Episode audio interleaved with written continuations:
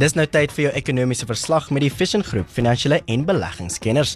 En vanaand gesels ons met ekonoom Renier van Sail. Goeienaand Renier, hoe lyk die markte vanaand? Goeienaand. Natuurlik, goeienaand en goeienaand aan al die luisteraars. As ons wegspring en kyk na wêreldmarkte, verhandel hulle in positiewe terrein vandag. Ons sien dat die S&P 500 is so 0.1% sterker vir die dag. Alle oë in Amerika is natuurlik op die federale Reservebank van Amerika wat later vanaand ontmoet en ook hulle uitsprake gaan lewer oor waar hulle inflasie en rentekoerse sien oor die volgende paar maande. So die markte hou dit fyn op. Die markte hou ook uh, twee maatskappye fyn op vandag, naamlik Apple en Facebook wat later vanaand hulle resultate gaan vrystel. En as ons kyk wat in Europa gebeur, is die FTSE 100 in Brittanje so 0.3% sterker en die DAX in Duitsland is ook so 0.3% sterker vir die dag. Op maatskappye nie sien ons dat die houer maatskappy van Google, Alphabet so 4% sterker is vir die, vir die dag. Hy het gisteraand baie goeie resultate vrygestel, soos daar meer mense advertensies geplaas het op sy platform. Ons sien ook dat die vliegtuigmaatskappy Boeing tans so 3.3% laer verhandel. Dit nadat hy sy sewende agtereen volgende kwartaallikse verlies aangekondig het. Hulle het natuurlik gedurende die kwartaal weer 'n 737 en ook 787 vliegtye begin aflewer.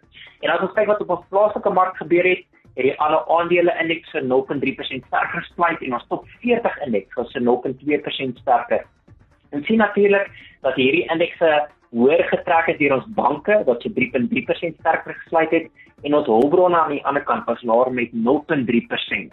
As kyk na die maatskappye wat die sterkste vertoon het, het Redefine die eiendomsgroep sterker gesluit met so 7% en Investec was sterker met 6%.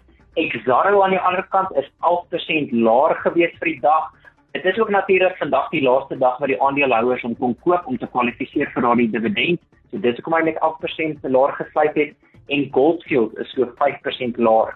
Dan het ons ook vandag gehoor dat Pepkor wat onder andere Incredible Connection en Ackermans besit, gesê dat hulle markandeel van hulle mededingers gesteel het en hulle het ook gesien dat daar 'n toename in die vraag na tegnologiese toestelle was, soos meer mense van die huis af gewerk het. As ons kyk wat die rand gedoen het van vanoggend se vlakke, het hy hy basies plat, hy's plat as ons kyk in die dollar is hy so 14.27, in die pond is hy so 19.90 en dan teen die euro is hy so 17.26. In terme van kommoditeite het die goudprys so 0.2% gedaal. Hy staan op 1775 dollars per fyn ons en die prys van Brent ruolie is so sterker met 1.4%. Hy staan op 67 dollars 53 per vatjie Brent. En dis aan die einde van die sake nuus. Baie dankie Renier van Sail. Dit was jou ekonomiese verslag met die Vision Groep Finansiële en Beleggingskenners.